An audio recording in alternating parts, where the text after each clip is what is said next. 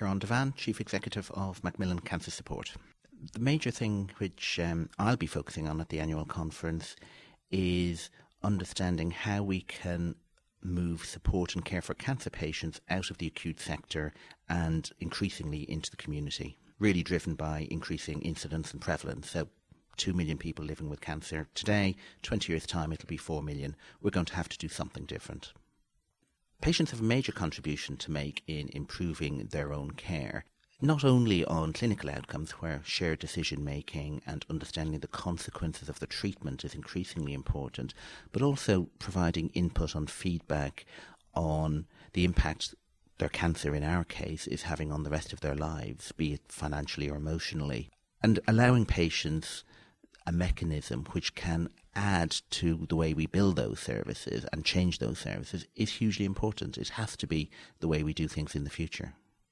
I can only think of one risk um, with involving patients in their own care, which is that those who are articulate and assertive will get the great care, and those who are not will get what's left over. But I think we can guard against that. And the benefits of involving patients in their care and designing services which are not just good for them and not just patient centred, but define high quality in terms of clinical outcomes, patient reported outcomes, patient experience, I think the gains we can get from that are, are huge.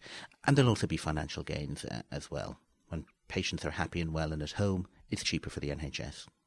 One piece of work which I think is going to be increasingly important is a consensus which has been reached between 10 of the major health voluntary organisations in the UK. And what we did was we worked with the King's Fund and asked the King's Fund to identify the things which were important to all of us. So, not the bit that was distinctively cancer, let's say, but what was it which was important to us as a cancer organisation, but also to organisations supporting people with mental health or recovering from stroke or cardiac problems or whatever it is.